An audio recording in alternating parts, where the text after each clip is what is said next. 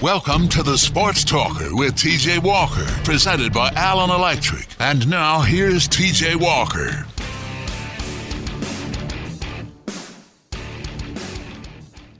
Hello, everybody. Happy Wednesday to you. It's Hump Day here on 1450 The Sports Buzz. It's a rainy day. It's a stormy day. Hopefully, this will pass before tonight as Louisville City takes on Montreal in a soccer match, a home match. Seems like it's been forever since Louisville City had a home match, and it's only fitting that the home match comes on a day where it's raining because that seems to be the only time that Louisville City will play at home is when it's raining. Uh, we're going to have Jason Ince on from the Louisville Coopers to talk about that match, assuming it will be played and assuming that it won't be rained out. I know they'll play if it rains, uh, but they won't play if it's thunderstorming and lightning, which it is doing right now. Trevor, uh, I, I, don't like to say this. I'm a little worried about it while I'm doing this radio show. There's uh, there is some water coming into my basement. Oh, uh, have you had flooding issues already with your new basement? No, I haven't, which was surprising to me because uh, we have had a ton of rain since I became a homeowner, and yep. it, the spring was very rainy, and this has probably been one of the wettest summers, maybe maybe in Kentucky history. I don't know, but uh, it's got to be up there, I would imagine. No, so I haven't had any rain uh, or water in my basement. So this kind of confused me because this everything just happened so fast where it started pouring outside, and in the laundry room noticed that there was some water coming from the from the not really even the ceiling, but just kind of from the wall. And I think I have it figured out. Uh, outside, one of my gutters needs to be fixed. It needs to be cleaned first off, and it needs to be fixed. So there's just this stream of water that's coming out of the gutter uh, all, through my deck and through the deck, and it's going through the deck and against the wall, and I think it's just seeping in that way. It's not a ton of water, and I think it'd be an easy fix. I, have put down some towels and some buckets outside, so I, I think hopefully. Uh, when I looked right before the show started, it, it looks like it's taken care of it at least momentarily. You need to uh, call uh, so the super and get that uh, that that fixed. What do you? What, what's the super? You know, the, the, the super of an apartment building. You know, the guy, the maintenance guy. Oh, uh, so that'd be me. Yeah, so get on that. Yeah, I, well, when it stops raining, I'm going to. I, I don't think it'll be a hard fix, uh, but it is. It's not fun to have. Are to you, have water. Are you well? Are you well? Uh, do you know how to do uh, the home improvements things? Uh, are you like a Bob? Uh, are you like a Tim Allen from Home Improvement a little bit? I'm not incredibly handy where I can put things together, or fix things just like that, or out of scratch. But with this, I you know I'm not I'm not scared to, or afraid to get my hands dirty. So I'll be able to. This will I'll I'll be able to fix this because it's just literally getting leaves out of the gutter and maybe doing a little patchwork.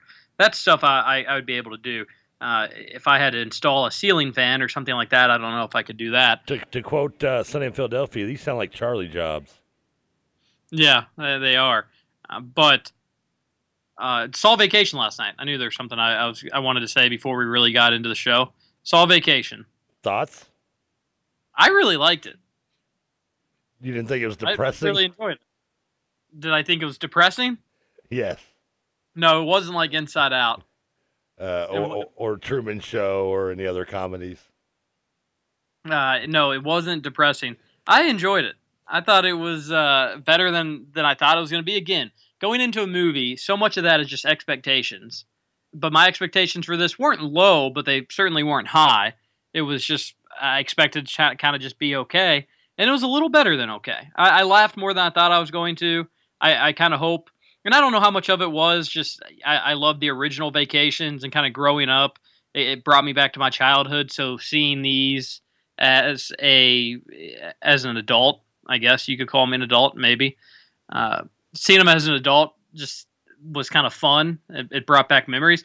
So I kind of hope they keep doing this with Ed Helms and maybe do a spin-off Christmas vacation and uh, do some other ones. I don't know if them going to Paris. Uh, not this isn't really a spoiler, but at the end when they go to Paris, I don't know if that's a the start of a sequel. Trevor. Uh, that's the last thing I need another European vacation. well, we know how you feel about that, but so you enjoy- you agree though it's it's not as probably as good as Vacation or Christmas, but it's on par with Vegas, like I said. Um, no, I mean I I still would probably say Vegas is better, but there are, but I, I think this vacation can at least be in the conversation, which I didn't initially expect. I'd still say Vacation's better, and Christmas Vacation, obviously, and the original Vacation are all better than the remake. But it's not by an, an, a wide margin or an insane margin where you go, "Oh, that's trash." For sequel's sake, uh, you know, we just saw Dumb and Dumber not too long ago, and that was terrible. I still have not watched that, by the way. Is it? It's terrible. I mean, I'll probably catch it when it comes on HBO or Showtime, which you think it'd been on there by now, but I, I that's I won't watch it till then. Yeah. So uh, speaking speaking of movies, another movie theater shooting this time coming in Nashville. Saw that.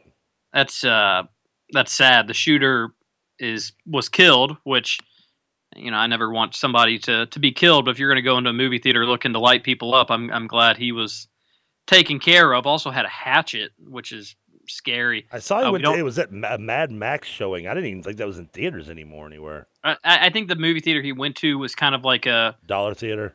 Yeah, one of those ones that plays old movies, um, or, or movies that aren't in the in the mainstream theaters anymore.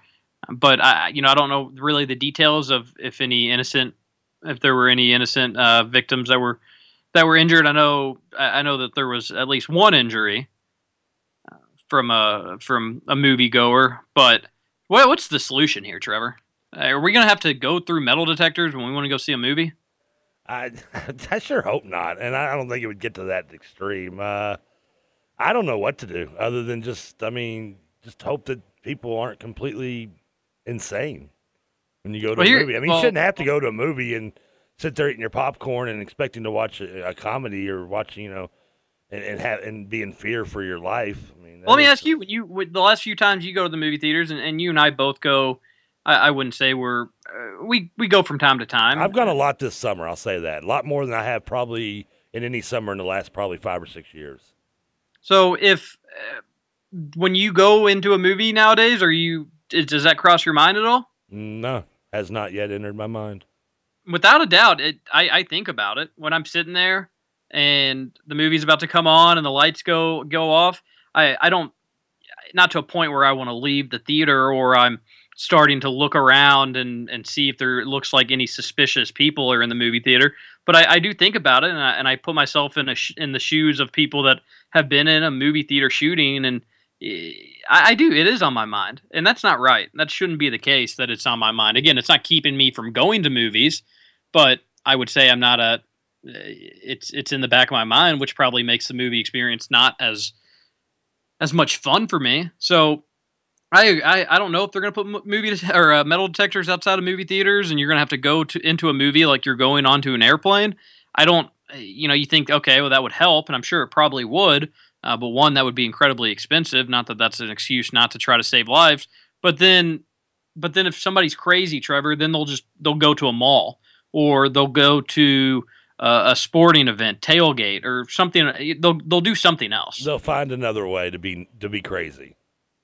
So that's the that's the scary thing about uh, yeah, you might be able to protect movie theaters, but you're if somebody's crazy, they're going to do what their intentions are of doing, and, and the location doesn't necessarily matter, uh, which is terrible. I, you know, I don't I don't know what the solution is, but it's sad that this keeps happening. I had a text in from Derek who said he went in a movie uh, last weekend, and a guy walks up to us and was acting and looking shady and had something under his sweatshirt and uh, he said that it kind of ruined the movie experience for him. Said it turned out to be alcohol, though. I was gonna. That's uh, exactly what I was gonna guess. It was a flask or something or a bottle. But uh, but it turned out it it was it was alcohol. But that's not fun. That you don't want to have to go to a movie. That that's a form of entertainment. That's the same as for some people, Trevor going to a sporting event or uh, having a night out, going out on the weekends. You don't want to have to be able to do something that kind of takes you away from reality that you can just finally kick back, relax, and have to have that on your mind.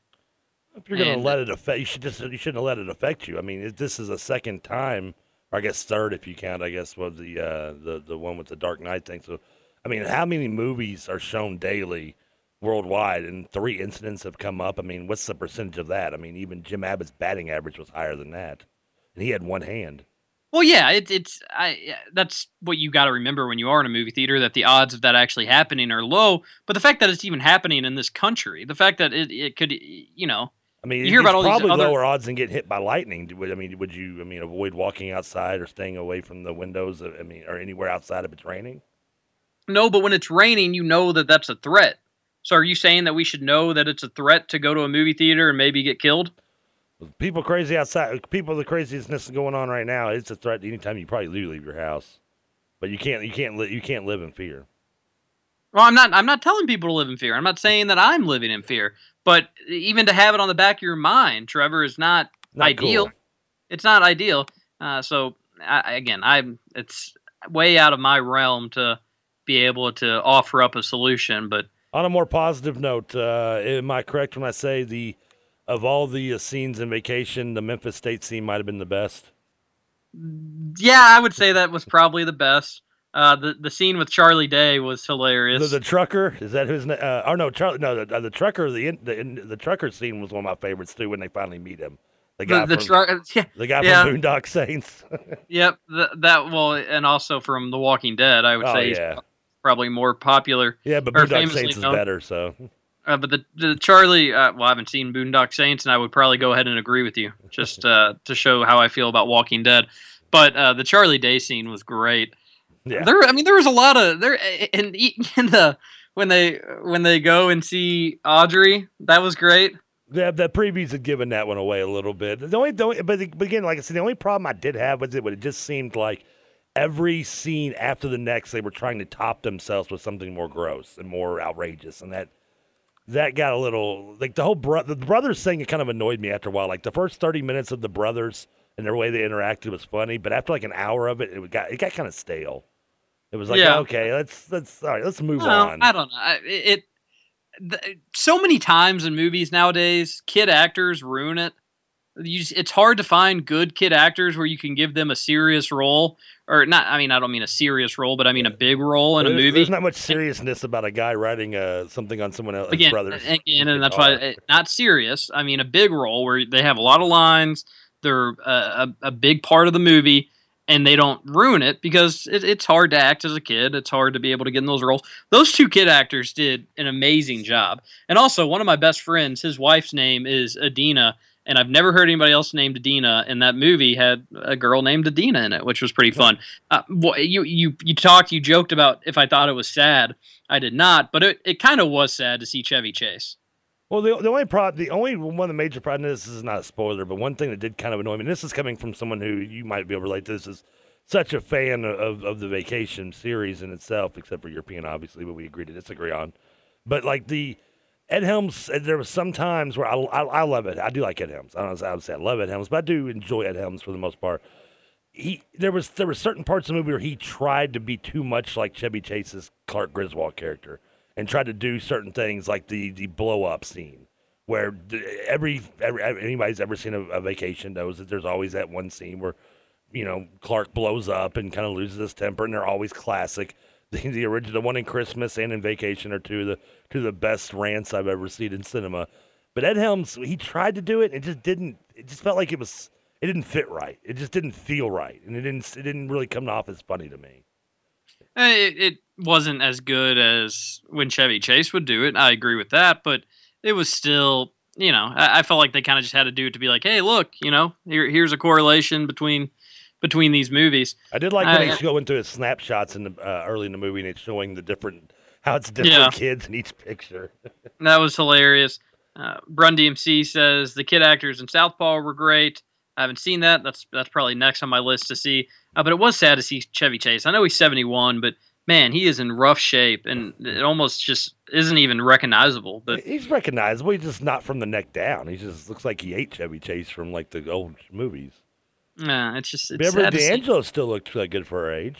it's it yeah it's sad to see him get old but uh anyways we're we are going to talk sports today i promise and and in the second segment we're going to talk a little louisville city because uh, that soccer team is on a tear and they have a like i said have a match tonight plenty of in, in the uk season preview today we're going to spend some time on tight ends probably won't be the longest conversation we'll have uh, but it will be an important one What, what's a That- lo- what's a longer conversation? Your podcast breakdown of Derek Willis or our, our breakdown of tight ends? I'm sure the podcast will be longer because we we actually talked about Derek Willis for probably 15 minutes, and it was not a it was not a very pleasant conversation. I can't So- imagine unless you talked about his high school days. No, it, it was not fun talking about Derek Willis. Tight ends it could be fun because there's some optimism there, uh, but really it's going to be us saying, well, well, we'll wait. We'll wait till the five o'clock hour to get into that. Uh, there is some football UK season tickets were have been mailed out today, according to reports. I've had a few people text me and send me some pictures. Uh, the presentation was pretty awesome, Trevor. Uh, they sent this box. It, it, almost looked like you're getting like a new pair of shoes. And the the way that they UK football marketing has really taken a step up, and this kind of goes hand in hand with okay, they're making the game day atmosphere at Commonwealth Stadium for the first game. They're going to have a concert. They're going to do this. They're going to do that. Uh, they're they're really putting an emphasis on football and, and paying attention to details uh, to really make the whole experience that much enjoyable or, or that much better. So uh, kudos to UK and, and, the marketing staff for being able to do that. Every little thing. I, I, think they're just trying to change the culture, Trevor. And hopefully, for their uh, their sake, next year uh, a bowl season would not require this much probably effort into bringing excitement into a season.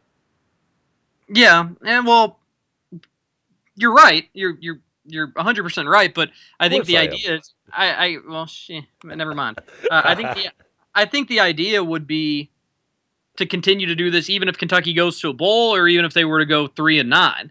I think the idea is okay. Let's put an emphasis on football, win or lose. Let's show everybody that as an athletic program, uh, we're going to we're going to change things, and they, it seems like they have. So that's that's important. That's positive.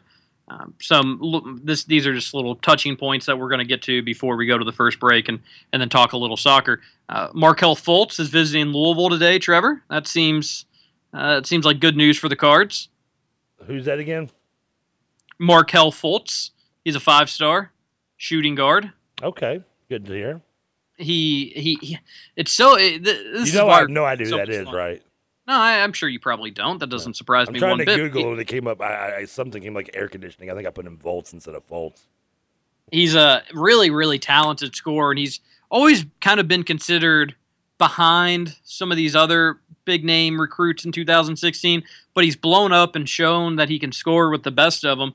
Uh, but he, he used to call UK his dream school. He said that he'd always talked about wanting to get an offer from UK. When he finally did, he started talking about UK and saying we and he was talking about winning a national title with UK, and he was just giving some quotes that he hasn't given to other schools or uh, hasn't been as positive. And he's a really well-spoken young man. Speaks very highly of every school and every coach. He, he's talked about wanting to read Rick Pitino's book because he thinks it can make him a better person. He seems wise beyond his years. But when he talked about UK, it, it looked very clear that maybe Kentucky was his leader, but now he's in the in the midst of taking some of his official visits. He's going to take official visits to Louisville. He's going to visit Arizona. I think he's going to visit Washington officially. But he doesn't have one visit, uh, an official visit planned to Kentucky, and it doesn't seem that he's going to. Now he did unofficially visit UK back in early summer, late spring. Trevor, just knowing that, I know you don't know his recruitment at all, and you don't really even know who he is. But after hearing that, what do you make of that? Do you think that that's him saying, "Okay, I know everything I need to know about Kentucky. I don't need to take an official there. I, I it's better to spin them at other places," or is it that his way of saying maybe I'm not as interested as UK as he maybe uh, initially led on? Um, I don't know. I mean, it's if you if you're if you you obviously, I mean, you know Kentucky. I mean, I guess I, am looking. I'm kind of looking at his bar now. I guess he went to he goes to DeMatha, which I do know. Obviously, I'm well aware of DeMatha. And, their history of producing talent. And I don't see Kentucky actually even listed on a scholarship offered to him. I see about 20 other schools. Kentucky has offered, whether okay. or not it shows it on well, whatever site. There's probably there's, there's, like 40 schools listed here for offers, so it probably they probably just ran out of room and just no, they they have offered. Uh, but I have another. I'm looking at another site that has them at 40 percent chance going to Kentucky. The highest odds uh, next to Louisville at 35 percent, Arizona at 28. But uh, no, I mean it's I don't really know the rules of the unofficial visit, the unofficial official visits, and how you can do that. I mean, I don't. I guess okay. well, a lot, a lot of town, people, a lot of people go. don't know. A lot of people don't know what, what, what the what the difference is between the two, and so let me take this time to, to tell you. An unofficial visit is Trevor. If you were to go to Louisville's campus in an hour and just walk around, that'd be an unofficial visit. Anytime you are visiting a campus and it, you don't have to even let the school know. Anytime you're just on a campus, it's technically an unofficial visit. Now, a lot of times when a recruit goes to a campus, he'll tell the staff, and the staff will show him around a little bit, and that's that's perfectly legal. But that's an unofficial visit. An official visit, you only get five of them. You can start taking them, I think, after uh, in the in the later half of your junior year. So after after Christmas of your junior year, I, I'm pretty sure that's when you can start taking official visits, and you only get five, and that's where the athletic program or the university can pay for everything that you do. I'm sure to a, to an extent on campus. They can fly you out there. They'll pick you up. They'll pick you up in a limo. They'll pick you up in a cab. They'll pay for your hotel or or they'll pay for your room and board on on campus. They'll pay for your food. They'll probably give you a cake. I think Louisville always does cookie cakes is their thing. Uh, they'll they'll lay out the red carpet and pay for everything. So that's an cookie official visit. Are, cookie cakes are Louisville thing. What's Kentucky's thing? What kind of pastry? I don't know. I don't know if Kentucky has a thing. I, I, I thought I remembered a, a stretch of recruits visiting Louisville and tweeting out pictures of cookie cakes. I'd do. I, I'd do an ice cream cake if I was the school, but that's just No, me. I, I, I, I think you could do worse than that. So that's the difference between official and unofficial. So he unofficially visited UK, but he met with the coaches. He checked out the facilities. He he met with the players. Uh, so do you think it's you know the way I think if you really like a school, why not go back official and, and officially visit? Let it pay for let them pay for everything, and see you know if you could really fit in as a student because. I get that if you visit a place once, you're going to be able to formulate an opinion, but you know everything can change in time trevor. You could see things that you didn't notice before. So i think he probably likes kentucky. Maybe kentucky actually is his leader and, and he knows what a school has to beat. So he wants to go take uh official visits let other schools just do their best uh, sh- showcase everything they've got give them their best outline of what it'd be to be a student athlete and then he can measure it against Kentucky and ultimately decide what he wants to do. So I'm not taking this as a negative against Kentucky, although I have heard some rumors that he hasn't been in, in, in touch with UK as much as he was before he got the offer, but that's to be expected. He wanted the offer, he got it. Now he can sit back and kind of let his recruitment play out. It'll be interesting to see how that plays out. What's, Though. what's your But, thoughts on this kid in terms of a ball player? Then uh, he's he's really good. Uh, there's there's other people better. There's other guards better, and there's other guards better that UK's after. I'd put uh, Rawle Alkins in front of him, and he's and Malik this kid's a 16 class, right? Correct. So Yeah, he's he- these are all 2016 guys I'm talking about. So I, I do think there's some guys that are better than him, but uh, he's really good. He he could be one of those scorers. He kind of reminds me of a, not in terms of how they play or even the same position, or you know maybe the same position, but he kind of reminds me of a, a Kelly Oubre who I thought was awesome. Trevor Kelly Oubre was so good, but nobody really talked about him for whatever reason. He was kind of late to the party in terms of blowing up as a recruit.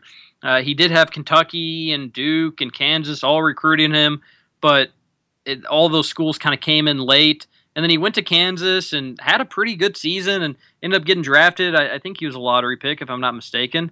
Maybe, yeah, maybe, maybe he was just outside the lottery, but ended up getting drafted in the first round.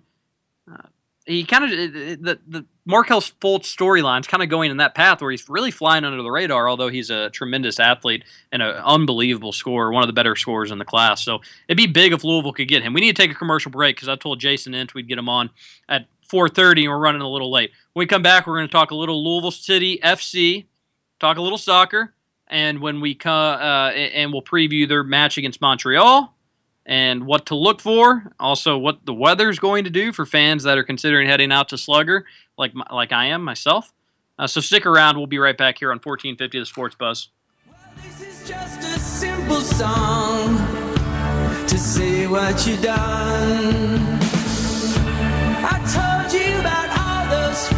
This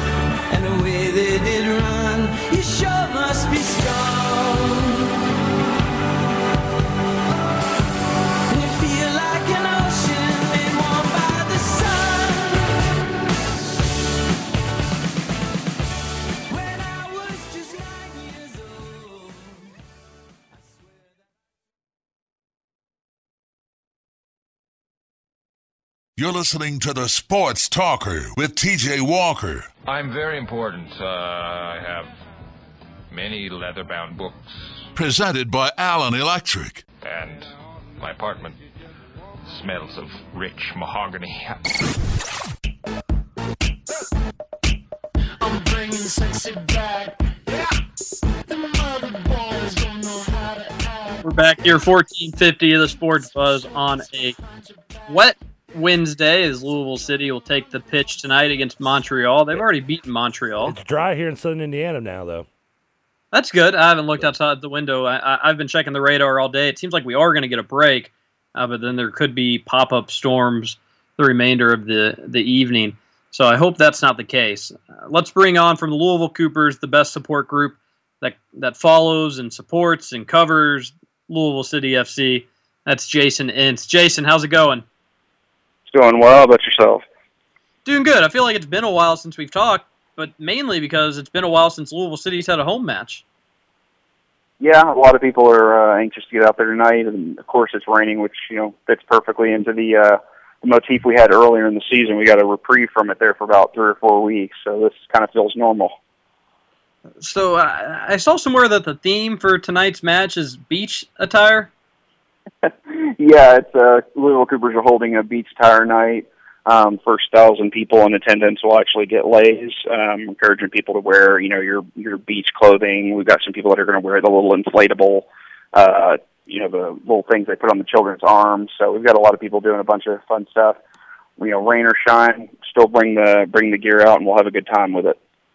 Yeah, well, you actually might need those inflatables because of how much it's raining, just not to get swept away.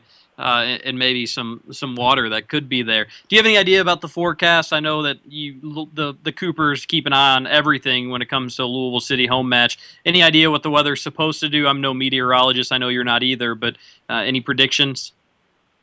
Well, they're saying rain. Last uh, thing I saw was ironically rain up through about seven, and then about two hours of uh, somewhat clear skies, and then rain again at ten. So it might it might play out perfectly where we kind of get a reprieve there. Um, but you know, our guys have proven they can they can play on the surface in the rain or shine, so it shouldn't really affect them too much. Hopefully, it does taper off so that we can get a really good crowd out. Yeah, that you know, I, I'm following this team and and being a fan of this team uh, in their inaugural year. It I think they're going to be fine regardless because, like you said, we've seen them play in rain probably more times than not and do just fine. And then if the weather's good, they're just fine too. And they're also they've won a few games in a row, Jason. If you hadn't heard about that, but I'm more concerned about the crowd because this team does deserve a lot of fans and in the stands. And, and Louisville as a city has done a good job of supporting this team. You can always do a little bit better. I think they're second in the USL. Uh, so I know rain can keep people away, but I'm hoping that uh, they, they still get you know around 5,000 or, or even more tonight. With that being said, like I mentioned, they've won a few games in a row. What's going right for Louisville City FC, Jason? Well, I think part of it is continuity in the lineup. Although tonight will be the first time um, since the uh, winning streak began that the lineup will have a change. Uh, Aodhan Quinn, unfortunately, will be suspended due to accumulation of yellows, so they will have to make a change tonight. But this winning streak coincided with them coming off of those long road trips. Uh, they had the the slip up at home against New York right after that. But since then, they've they've not had to travel, you know, midweek or anything like that. It's basically a game per week. They've been rested, they've been energized, and they're really they're really buying in and, and playing well together in Coach O'Connor's system. Uh, the relationship on the right hand side between Brian Burke, Dean Bakers, and Matt Fondy up top is is the primary focal point of the offense, and it has been lethal over these last six matches yeah, it, has been fun to watch, and it's a you go in and, again, I, I you know a lot more about soccer than I do, Jason, but I, I I'm relatively new to soccer, but I like to think I can understand it. Uh, watching this Louisville City game or team throughout the season, it, it, feels like you know the goals are coming. You, you sometimes you have to be patient for them, uh, but in the in the USL because you know, you can't really it's tough to compare it to anything else. But in the USL, yeah. offensively, how good is this Louisville City FC team? Is it is it maybe one of the best ones in the league? Oh, absolutely. I mean, you look at the goals that they've scored. They are they're second in the league uh, in goals, or second in the East, I should say, in goals scored. The only team that scored more is Pittsburgh. They've got 42. So, I mean, you're looking at an average of two goals a match, which is very good for a soccer team. Um, combined with the fact that they've got they've scored 20 more goals than the opposition. So it's not just that they're scoring a lot of goals; they're not leaving themselves open in the back. um, like some teams to score them, they're scoring goals and they're keeping the other team off the scoreboard. That takes a very well disciplined team with a lot of a lot of cohesion and coordination to do. Coach O'Connor has, you know, he's brought that four two three one high tempo attacking system from Orlando. He's implemented it, and he, he went out and got players that fit his system rather than just going out and finding a bunch of talented guys. And I think that's been the biggest key. He went and found guys that he that had the characteristics that he wanted to fit in the system, but also had the ethic and the work rate that he needed to make it work properly. It, it seems whatever he's trying is a success. I, I want to talk more about Montreal. I'm going to get to that in a second. And then obviously, I'm going to have to ask you, like I always do, the big picture question. But looking at the standings, and, and I think any Louisville City FC fan, and first off, let me say, just going around the city, it seems like from a week to week basis, you see more bumper stickers, you see more people with decals on their car, you see more people wearing shirts, which is really, really cool to see as this thing grows. Uh, but looking at the standings, and any, any Louisville City FC fan is going to look at the standings throughout the throughout the season. I guess they're called tables in soccer terms. Uh, Louisville's creeping up on first place in the East. Jason, what would that mean for this team in their first season in the USL, and also for their playoff for playoff hopes? What would that mean if they could catch Rochester? They're just five points behind. They've played one a fewer one fewer game than Rochester. Uh, what would that mean if they're able to eventually get that top spot? It would, I think it would be huge. I mean, obviously, getting getting into the playoffs is the primary goal. Uh, getting a home match for the playoffs is just as important. But I think big picture, getting that first spot means that if we did, you know, go through the playoffs as they as they would normally play out, and we run into Rochester in the playoffs, we would face them at home, and we we need that match at home. Um, Rochester is an extremely disciplined team. Um, they are a team that we drew 1 1 at home. We went on the road and did not look very good. So I think playing them at Slugger Field would be huge for us. Um, but to make the playoffs at all in the first season would, would be a big boost for the team. It would get us even more publicity, um, not just locally, but nationally, because they wouldn't be focusing on the league as a whole anymore. They'd be focusing on the teams that are still in it. And the way that this team is built, a deep run into the playoffs and maybe even the title is not out of reach. Yeah, I, I think any soccer fan here in Louisville loves to hear you say that. And we're talking with Jason Ince from the Louisville Coopers, the biggest and best support group of Louisville City FC. Let's talk a little bit about Montreal. Louisville City went up there and, and got a comfortable 2 0 win, if I'm not mistaken, in front of like 10 fans. I remember watching that game on YouTube. Uh, but Montreal's been playing well lately. And, and despite being towards the bottom of the table, they seem to, to turn over a new leaf. What should we expect in tonight's match? Well, the the match at Montreal, I mean, at that point they had only won one match all season when we went out there, and that match wasn't a match where we went and dominated. Um, people, you know, saw the two 0 score and thought, okay, we rolled them. One of those goals was actually a a gifted goal where the defender passed the ball right to Matt Fondy at the top of the box, and he just buried it. remember that. Um, so the rest of the match, we somewhat struggled. Um, and they have they've gotten on a bit of a run lately. They've they won three matches in a row. Um, they did just lose to Charlotte, but it seems like everybody seems to lose to Charlotte down there. Um, and then they just drew Charleston over the weekend. So, I mean, it's a match that we should win. It's a match against a team that's probably overmatched, but Montreal has shown that they can, um, you know, that they can put up a fight and they can't take anything for granted. It'll be interesting to see how the team does coming off of a road match um, three days ago to see if that fatigue starts to kick back in or if they continue to roll. Yeah, that that'll certainly be something to keep an eye on. And uh, also, if I know we've we've mentioned it, if the pitch is wet, Louisville City has experience playing on a on a wet field, but that can always kind of uh, muddy up a game. No pun intended. That'll be. I'm curious to see how that how that goes. And before we let you go, Jason, and I know you're as excited as anybody for tonight's match. Give us kind of a state of Louisville City FC soccer. Where where do things things stand since the last we talked? Not on the field because we know how how good Louisville City FC has been on the pitch, but overall big picture. Are, are you all seeing the Coopers numbers rise? Is popularity of soccer in this city uh, growing? I, I know that there's nothing, at least as far as I know, nothing new with the MLS, but is that still a realistic possibility in 2020? Uh, where do things stand with a new stadium? Kind of touch on a few of these big picture things. Well, as you stated yourself, you're seeing more and more Louisville City um, representation all around the city. Whether it's the the magnets on cars, whether it's people wearing the shirts, whether it's just people talking about it.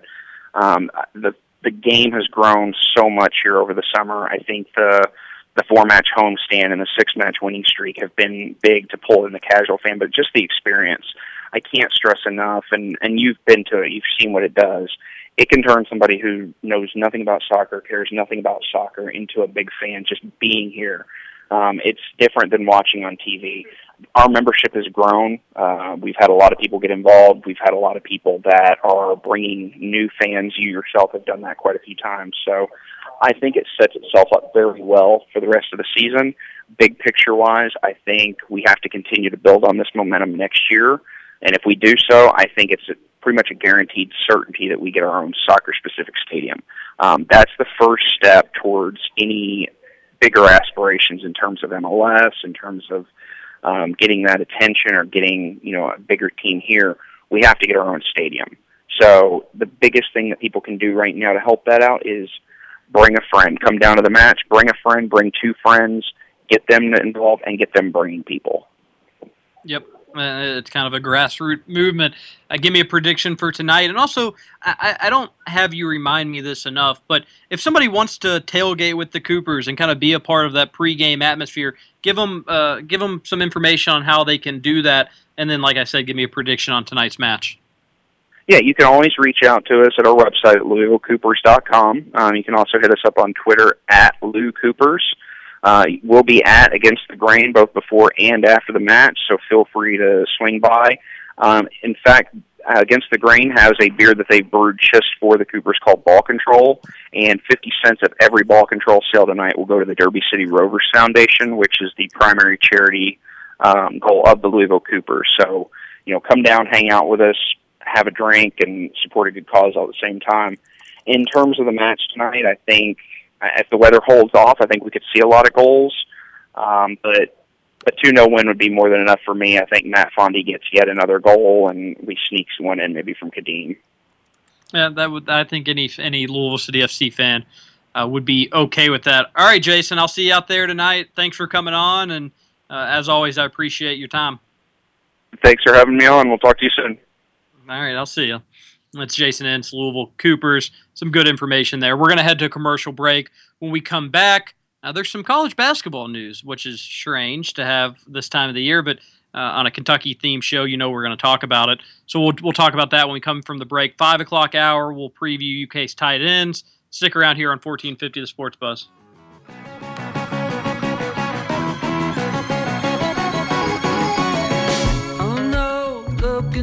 It's a 5 I shouldn't have smoked so much weed. I shouldn't have done so much blow.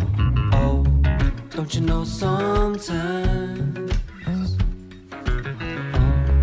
don't you know sometimes? That's how I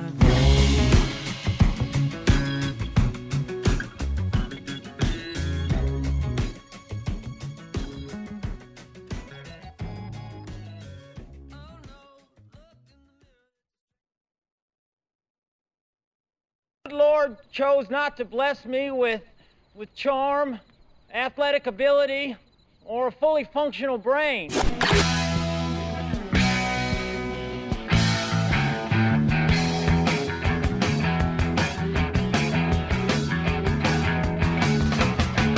Ain't easy living like a gypsy town, how I feel. We're back to 1450 The Sports Buzz. Trevor, it's August 5th. Um, I think I have to sneeze. So that's why. Oh, here it comes. How about that? Best radio you've done in months. Good timing too. Right when we get back from the break, I, I felt it coming like a minute ago, and I kept putting it off and thinking I could get get away with not having to worry about it. Uh, but there it goes, and I and I'm not going to guarantee I won't have another one, Trevor. You, That's are you a- a multiple sneezer? Generally, I am, so that's why this is kind of weird that I've that I'm that I'm doing okay right now. Huh? Yeah, you. I, I'll I'll go three or four deep. I've been known to go six or seven. Can you keep your eyes open when you sneeze? No, because it's impossible. Is it humanly impossible? I think it is. Is that just a wise tale? It. I think it's humanly impossible. Now, is it a wise tale that your heart stops when you sneeze? I have never even heard that one actually.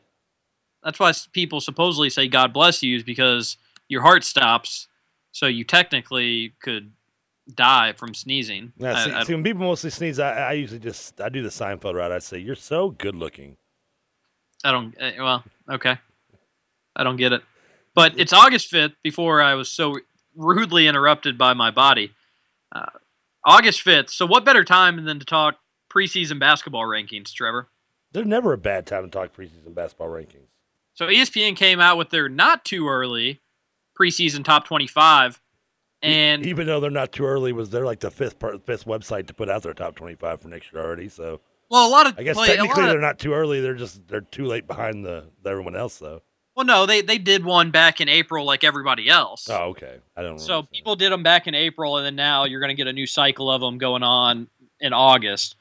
Uh, so Maryland number one, according to ESPN. UNC number two, Kentucky number three, Virginia four, Kansas five, Louisville not ranked, Duke number six. Uh, you had Indiana number fourteen, California with Jaylen Brown and Ivan Rabb. They come in at number twelve. You had a few SEC teams, Vandy at 18, LSU at 22, obviously with Ben Simmons and Antonio Blakeney. Wisconsin comes in at number 24, another SEC team with Texas A&M rounding out the top 25. And like I said again, no Louisville. Trevor, what do you what do you make? I- just threw a lot at you. Give me something back. Uh, well, the Louisville one doesn't bother me. The Louisville's got enough question marks. Maybe I, I think it's maybe a little premature to say they're not at least a top twenty-five team. I mean, if you want to say they're in the in the twenties, I'm not really going to be uh, heartbroken or upset about that. Uh, Maryland number one seems like a uh, kind of Cajonas like uh, prediction. I mean, I, I know Maryland obviously has got Melo Trimble coming back and company, and they added Diamond Stone, and they're looking to be probably one of the better Maryland teams they've had since their Final Four and championship runs of the early 2000s. But uh, to put them number one right away seems that seems like a little bit of stretch to me. I agree hundred percent, and that's really the only thing that re- I, I, again I would have Kentucky number one, not because I'm biased, but I mean, because I, I Maryland is a top think- ten team, right? I mean, we can they are a top ten. team. Yes, they are. I I don't get the Maryland love for being a national title front runner. Again, I do think they're going to be really good, and I think it's it's fair to say, yeah, they they likely will be a top ten team, and I do like Melo Trimble, uh, but this was a team that wasn't all that great last year. And everybody wants to say, well, they're returning a lot of pieces. Well, they are missing some significant pieces, but they're returning a lot of pieces from a team that didn't even make the second weekend of the NCAA tournament.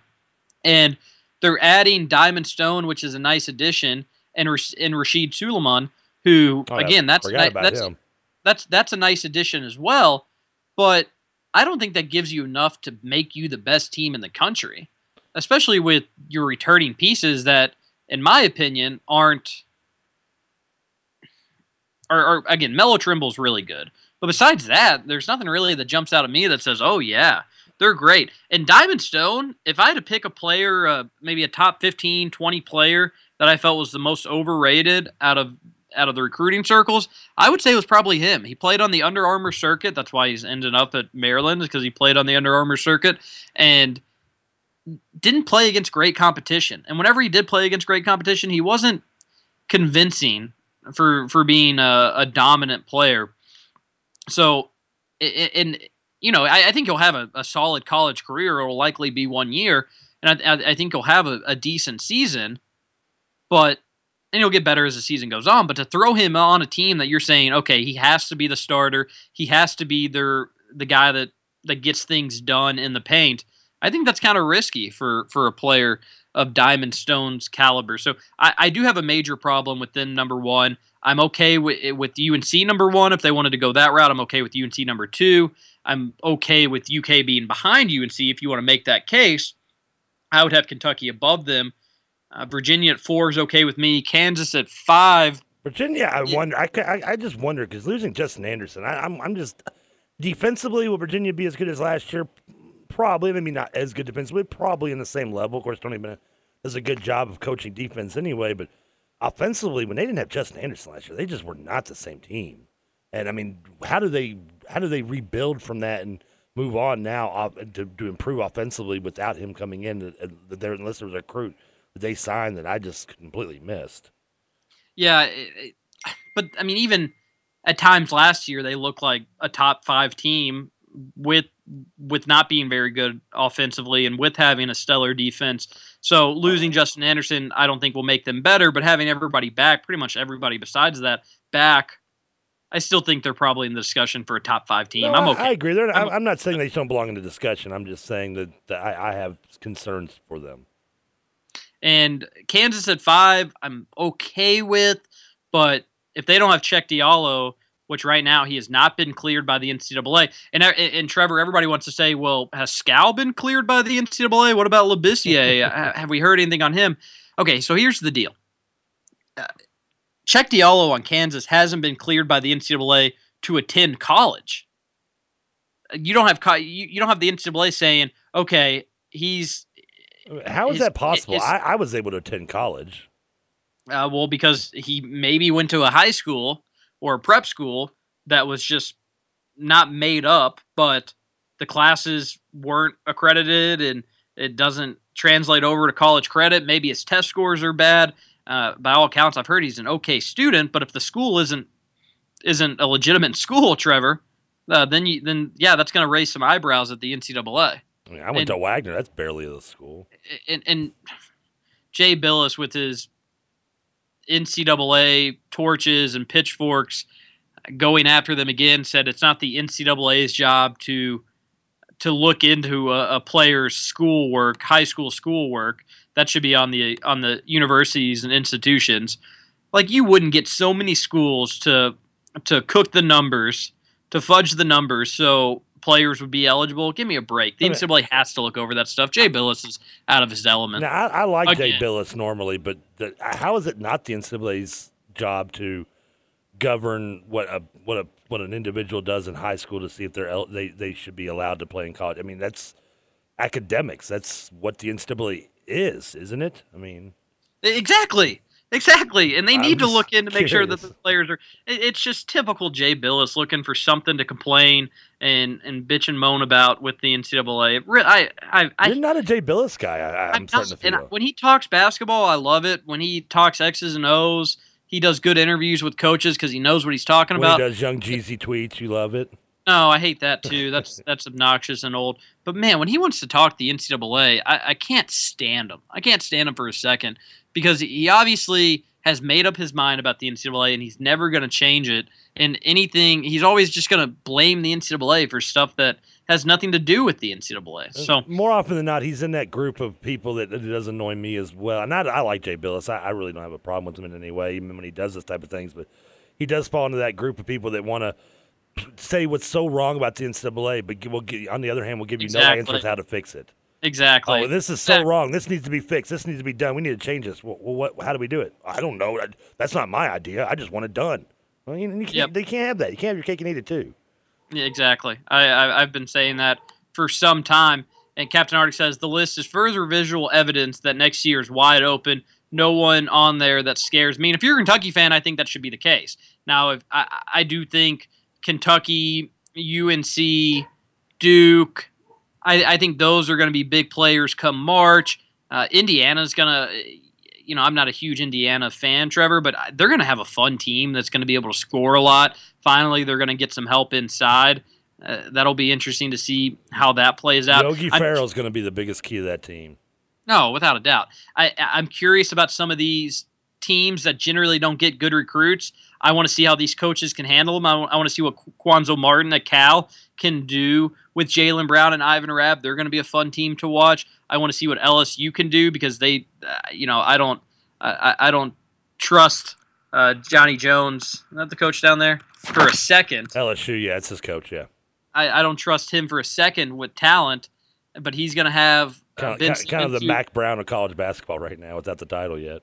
He could he could potentially have Ben Simmons, who could be the number one pick in the draft, Antonio Blakeney, who could potentially be a lottery pick. I'm curious what they're going to do. The SEC is going to be more fun just from a uh, from a night in, night out basis, you're going to have better players. Yeah, again, from top to bottom, the teams, the the conference won't be drastically improved, but you are going to have star players kind of spread out throughout the league, and, and that will be entertaining to watch. So it's it's fun to see this top 25 list. I don't agree. I think I would have Louisville somewhere in the top 25. It's weird seeing Wisconsin so far back because they are returning some pieces. Obviously, losing Kaminsky and Dekker is going to hurt, but they're going to have Nigel Hayes. Uh, and, They also and- lost Jackson, who I know missed a lot of games last year, but was kind of Yeah, but- on, yeah. was kind of a leader on the team. Uh, but it will be uh, the, the Michigan State comes in at 19. Uh, I think Vanderbilt's going to be a lot improved. They have them ranked. Uh, it, it- we needed all. They're also ESPN also came out with the bracketology today, which we're going going to need to touch on, uh, and we will. We're going to head to commercial break now, though. When we come back, we're going to turn our attentions to UK's tight ends, which basically the last eight years we could play the same. We could play the same soundbite of us just talking about nothing and that would be the production of UK's tight end positions over that time. Uh, nothing going for that position. Is this the year that it changes? Stick around on 1450 The Sports Buzz. We'll be right back.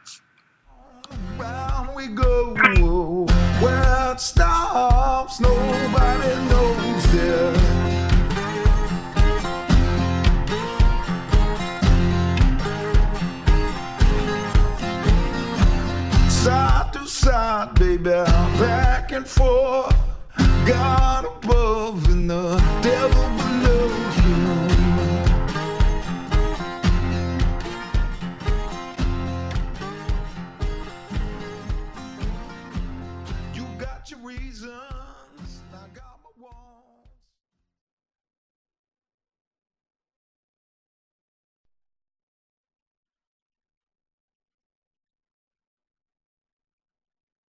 You're listening to the Sports Talker with TJ Walker. But see, the point is, lately, the only women he wants are ugly.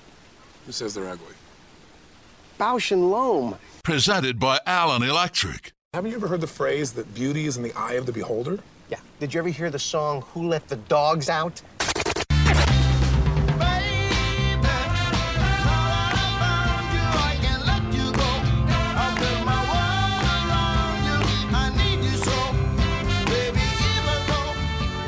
We're back here at 1450 The Sports Buzz. Today, Trevor, as we break down position by position the season outlook for Kentucky football, we'll spend some time talking about Kentucky's tight ends. Let's get into it.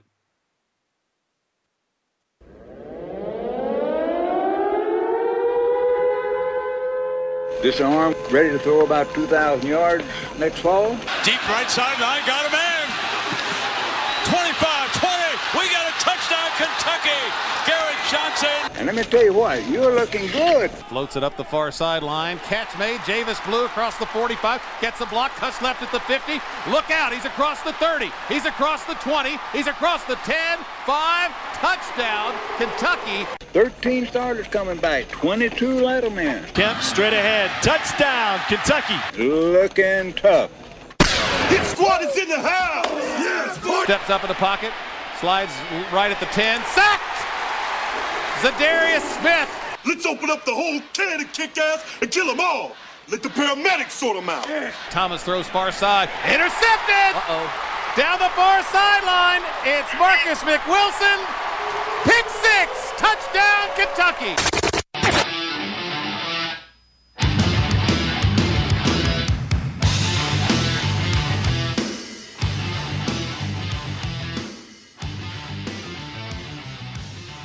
Back here previewing tight ends. That, that sounds good. Uh, I, I I love it, Trevor. You're you're the best at putting those things together. Couldn't find you a tight end clip though. Sorry. The, only, the closest I could come to was maybe the uh, the infamous uh, episode of Coach where uh, they talked a lot about the tight end position that was uh, eventually uh, taken off the show.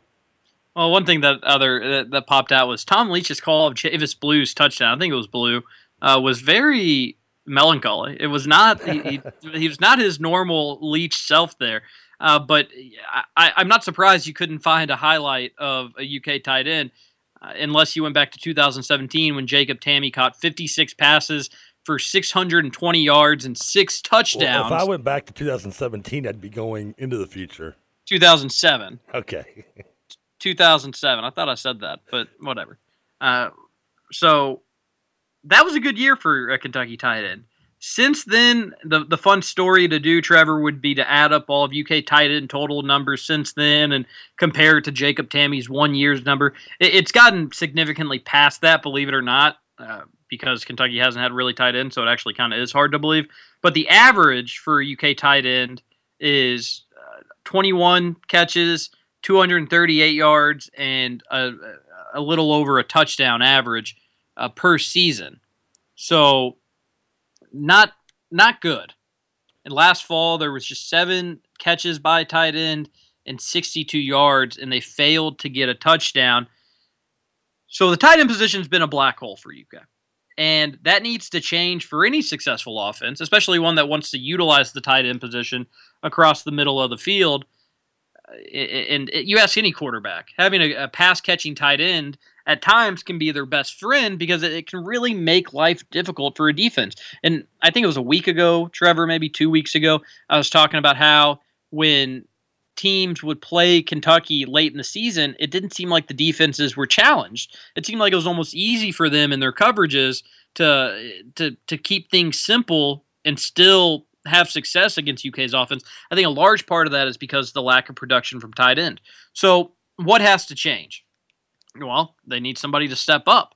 Uh, who will that be? There is no no tight end on UK's roster that caught a pass last year. But you do have some options, and that hasn't always been the case with UK at this position.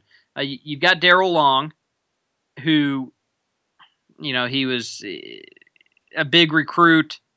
UK was able to get him, uh, but we'll, we'll see out of him. But CJ Conrad is the one that everybody's turning their attention to he was a four star. He picked Kentucky. He had offers from a lot of the big boys. Uh, could have gone to a lot of other schools. Ohio State was certainly interested late in CJ Conrad, uh, but he stuck with Kentucky. He's 6'5, uh, 240. He's a big guy. He's got to be the option here, and I and I think he can be, assuming that he's healthy. He did have to have a, a sports hernia surgery at the end of, of spring ball, but he's got to be even as a freshman, he's got to come in and have some production because it's just been ridiculous how bad Kentucky's been at this position over the past few years. It's not even the last few years. I mean, really, as you mentioned Tamme, I brought up James Whalen yesterday, who had the one season as an All American in '99. Other than those two guys, I mean, you're hard pressed to find a tight end that did anything that would make you even yawn over the last probably 25 to 30 years at Kentucky. I mean, those are just two very, I mean, examples. So clearly they only come around once every decade, and I mean, it's like a Halley's Comet effect in terms of tight ends. If I if I'm Kentucky, I mean, you're not expecting any like you said last year. You your best tight end, which was sadly your best tight end, was Steve Borden, who was more probably known for being the son of Sting, the wrestler, than his four catches for 33 yards, and and the fact that he didn't even have a touchdown if if you're a Kentucky tight end, do you have to be impactful in terms of receptions? It could be helpful, as you mentioned. I mean, they've got size at the wide receivers we talked about yesterday, with guys like Baker and Bone that bring nice size in there.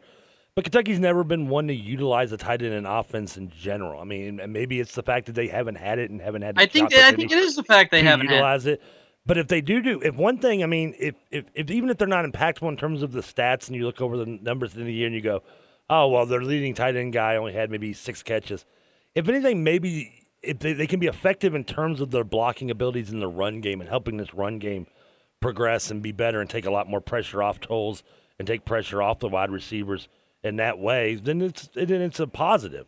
And Kentucky has had, as I mentioned, two tight ends. You said this kid's Conrad kid a four star. It makes me think of the last time Kentucky had a high recruit that came in that was a tight end off top of my head was probably Bobby Blizzard, who was a four star, I believe, too when he came into tight end Kentucky and didn't really pan out. I think he ended up transferring to North Carolina, if I'm not mistaken, and or ended up transferring somewhere else and maybe bounced around. I think he came back to Kentucky as a coach at some point, but uh, just they just never really don't have that history. I mean, they, they don't. And if these guys, they don't have to be as effective, especially being young. I mean, I'm looking at a depth chart now, and it's freshman, redshirt, freshman, and sophomore in terms of tight ends at Kentucky. That's your site, by the way. I'm looking at. Little props to rivals. Uh, and it's the most up to date one that I can find online. Uh, more props to you.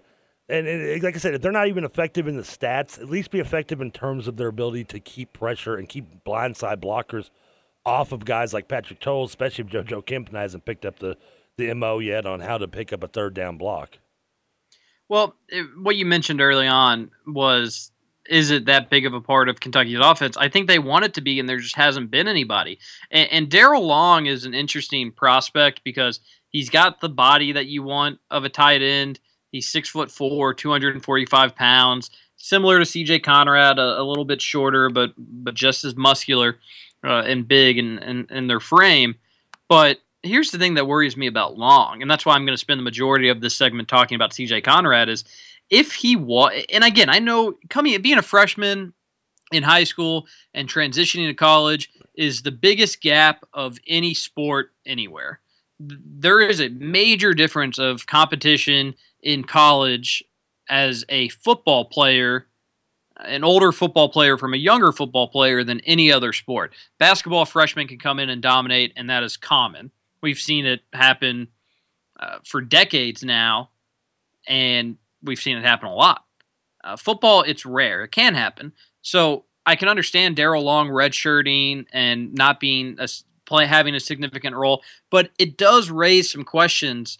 Trevor, with UK having really no great options at tight end last year, don't you think if Daryl Long was semi-competitive, uh, you know, I, I don't I don't want to be too hard on him. I mean, semi-competitive is, is kind of rude, but don't you think if he could contribute in some way last year, they would have burned the red shirt and used him? Yeah, if he could, but apparently the coaching staff felt he couldn't. I mean, I would think, yeah, if they think if they if they, watch him best, I mean, they see that he could be uh, an not even an impact, but contribute as you mentioned in some way, in any way, i even if it's not something that, that shows up on stat sheets and doesn't even get picked up by people who watch the you know the, the average fan. Like I mentioned, things like just being able to help the running game, being almost more of an additional offensive lineman, especially when you're talking about the size of the tight ends that Kentucky has on his roster. I mean, you're talking about three guys that are 240 and above. That's in college. You don't have to. The tight end position somewhat changed over the last couple years to being a more finesse position. I mean, you look at guys, obviously, guys like Gates and Jeremy Shockey, and Jeremy Shockey a little older back, but I was going to say uh, Jimmy Graham. Jimmy Graham, thank you. That's the name I was trying to think of. You were Uh, thinking of another white tight yeah, end. goofy, wrong, goofy, long-haired white dude. Yeah, playing tight end. But both of them, while they're probably more around the 240 now, I mean, they were probably a little slender coming in. Louisville, Louisville, looking at some tight ends. I mean, they it's not uncommon to have a 220 tight end. I mean, hell, Blake Bone at 6'5", 208, he puts on 10 pounds. He can be a tight end in college. Well, eh, I don't think you have to be slimmer to be a tight end in college, and I actually would say the bigger the better, especially if you want to have your tight end. It depends blocked. what kind of scheme you want. Yeah, if you're going to use a tight end as a receiver, and Louisville uses more receptions from their tight ends, you see a lot of times Louisville will have some more slender tight ends, and they've been more obviously more successful with the tight end position over the last ten years than Kentucky has. They've been pretty. I think they've been done a pretty good job of producing tight ends in general. Not you know obviously NFL all the way around, but still some some have come out there. Petrino does a good job of it. But a lot of them, I mean, if you're going to go with the bigger tight end, then you're probably going to look for a blocker. And if you're a freshman, I mean, it's hard to. That's that's a hard thing to pick up as a freshman is, is blocking schemes, especially that's why. You, and that's why a lot of tight ends offensive linemen. Yeah, that's a good point. And that's why a lot of uh, tight end uh, in their freshman year do redshirt like Long did. The only reason, and I'm not holding that against them. I'm just saying there was Kentucky needed somebody there, and, and Kentucky has not been scared to throw freshmen into the fire. And I just I feel that if Long was ready for that last year, they would have done that. And he wasn't, and that's okay. But it, it makes me question what kind of production he's going to have this upcoming year. So it, it does lead me to believe that CJ Conrad needs to be the guy for Kentucky, and he may need to be the guy from day one. They, you know, I, I, I know this is just the the the football outsider in me, Trevor, saying this. Uh, they obviously need some tight ends that are going to be able to hold their own and block. But I feel it's much more important for this offense to finally have a, a tight end that is a threat in the passing game. He doesn't have to lead UK in receptions. He doesn't need to even lead UK in, in touchdowns in the red zone like you will see some tight ends do at, at certain programs. But they just have to be an option. They have to be uh, consistently catching passes in games. They can't they can't go a few games without receptions like UK football has had in the past. So I, I do think CJ Conrad can be that guy even in a year one. Maybe you do lose a little bit blocking if you have him in. Maybe you switch in Daryl Long, who's a, a bit bigger, and let him block if you you know you kind of be tipping your hat to what your play calls are. But they need to have somebody that's going to be able to catch the ball, help move the chains, and make this offense easier for for Patrick Towles. We've taught the last few days. Yesterday we talked wide receivers and we said who's going to step up.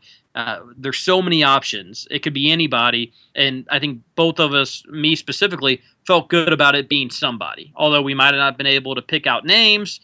Uh, I, I, I, I gave a wild card for who I think could have a really good year. We both said that Timmons needs to be a leader in some capacity, but we felt comfortable about UK's depth at that position. Well, they don't have the same depth at the tight end position, and they don't have the there isn't the same certainty that somebody's going to be able to do because, like we've said, history tells us that won't be the case. But they need to do that. That can make this offense that can take it up a notch from a good offense to a great offense if you can have everybody on the field as a weapon, uh, no weaknesses like the tight end position has been for UK uh, for so many years now.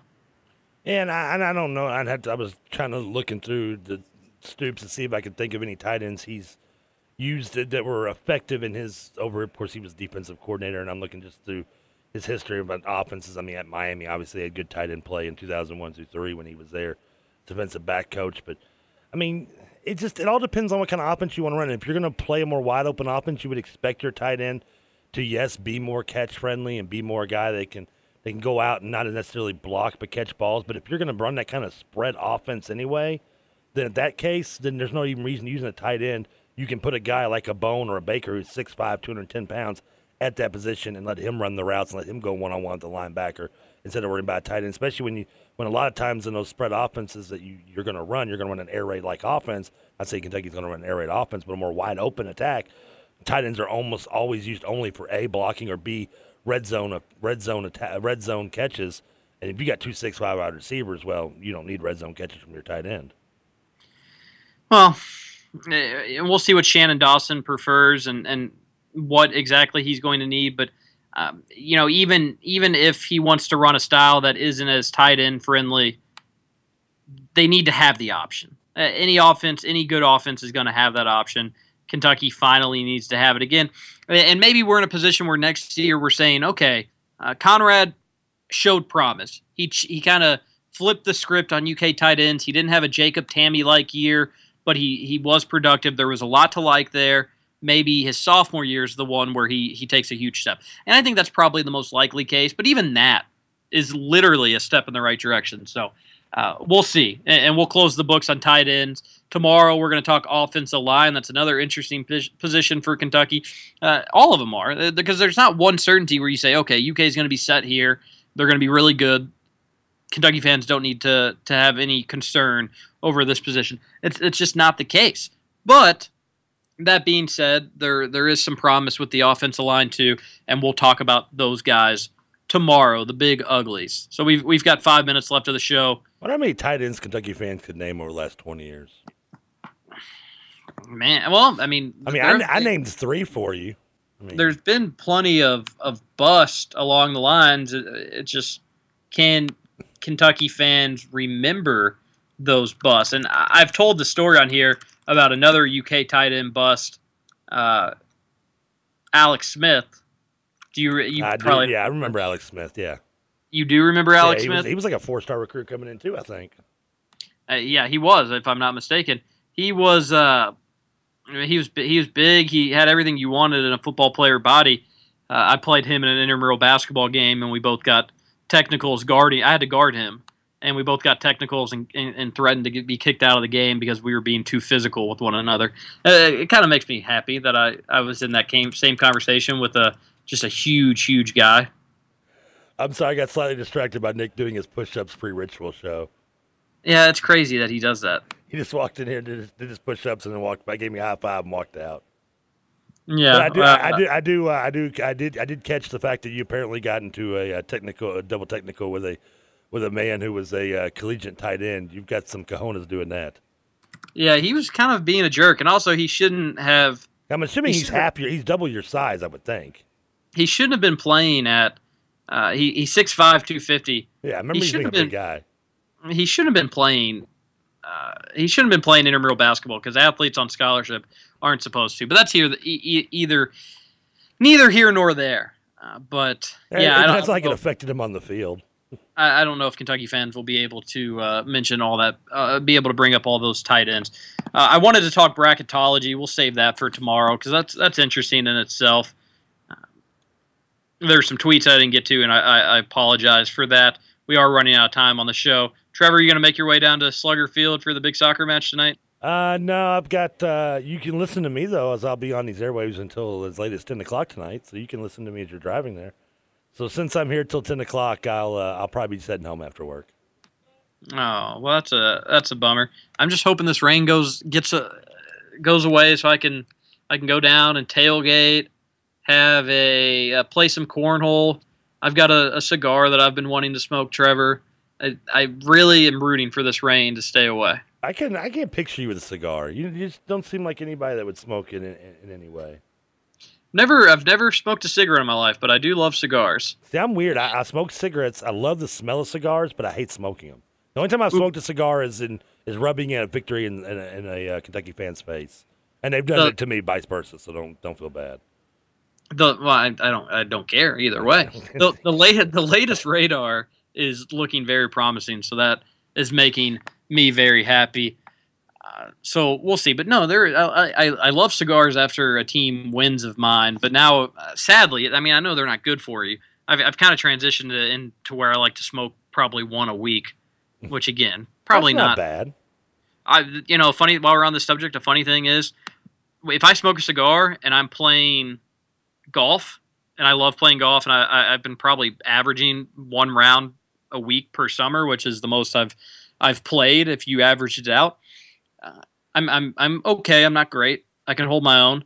Uh, I, I can drink on the course. I do fine. Doesn't change anything. Uh, there's back in college, I would probably drink too much on the course, and there there wouldn't be an issue. If I smoke a cigar, Trevor, my game falls apart. Falls apart. Uh, it- it- like if, like I can't even explain it. Like modern day Tiger Woods, everything just collapses. just from a cigar. Yes, it it's. like- cra- I don't get it. I don't. it- It's not like my mindset changes. It's not like you know you don't get a buzz from a cigar or anything like that. I just my body kind of gets too loose, and I I play terrible.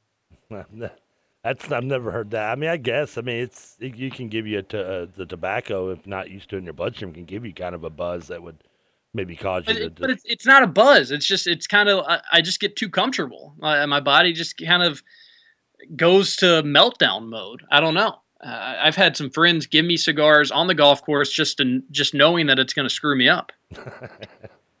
it's smart. It works every time. I was playing match play against a buddy for 20 bucks and I was up 3 after 5. So we had 4 holes to play. He beat me straight up. We didn't tie. He beat me. We went into the and last and you four blame the. Cigar. up three, and I absolutely 100% blame the cigar. Uh, not my game because I'm I'm solid. We're out of time. Thanks for listening. Tomorrow we're going to preview tight ends. Louisville City game tonight. Well, We'll today was tight ends. Tomorrow's offensive line. Wrong, wrong big Today guy. was tight ends. Tomorrow offensive line. I'm who knows? Maybe I'm smoking a cigar right now and everything's falling apart. We'll see you tomorrow. 1450 the Sports Bus. They say welcome to the 502. Take a Georgia boy, show him how Kentucky do. Oak Caprice classics, paint Kentucky blue. They say don't forget 270 be hitting two. Some call it bluegrass, some call it purple. I'ma call it home. Take a shot of Tron. Lay back in the lap and take two to the dome. Ride from the bill to BG in my zone. Let me hear you say High time sitting by the river, got my old shotgun fishing pole in my liquor. Cause people always trying to tell me how to run my life when they say I'm doing.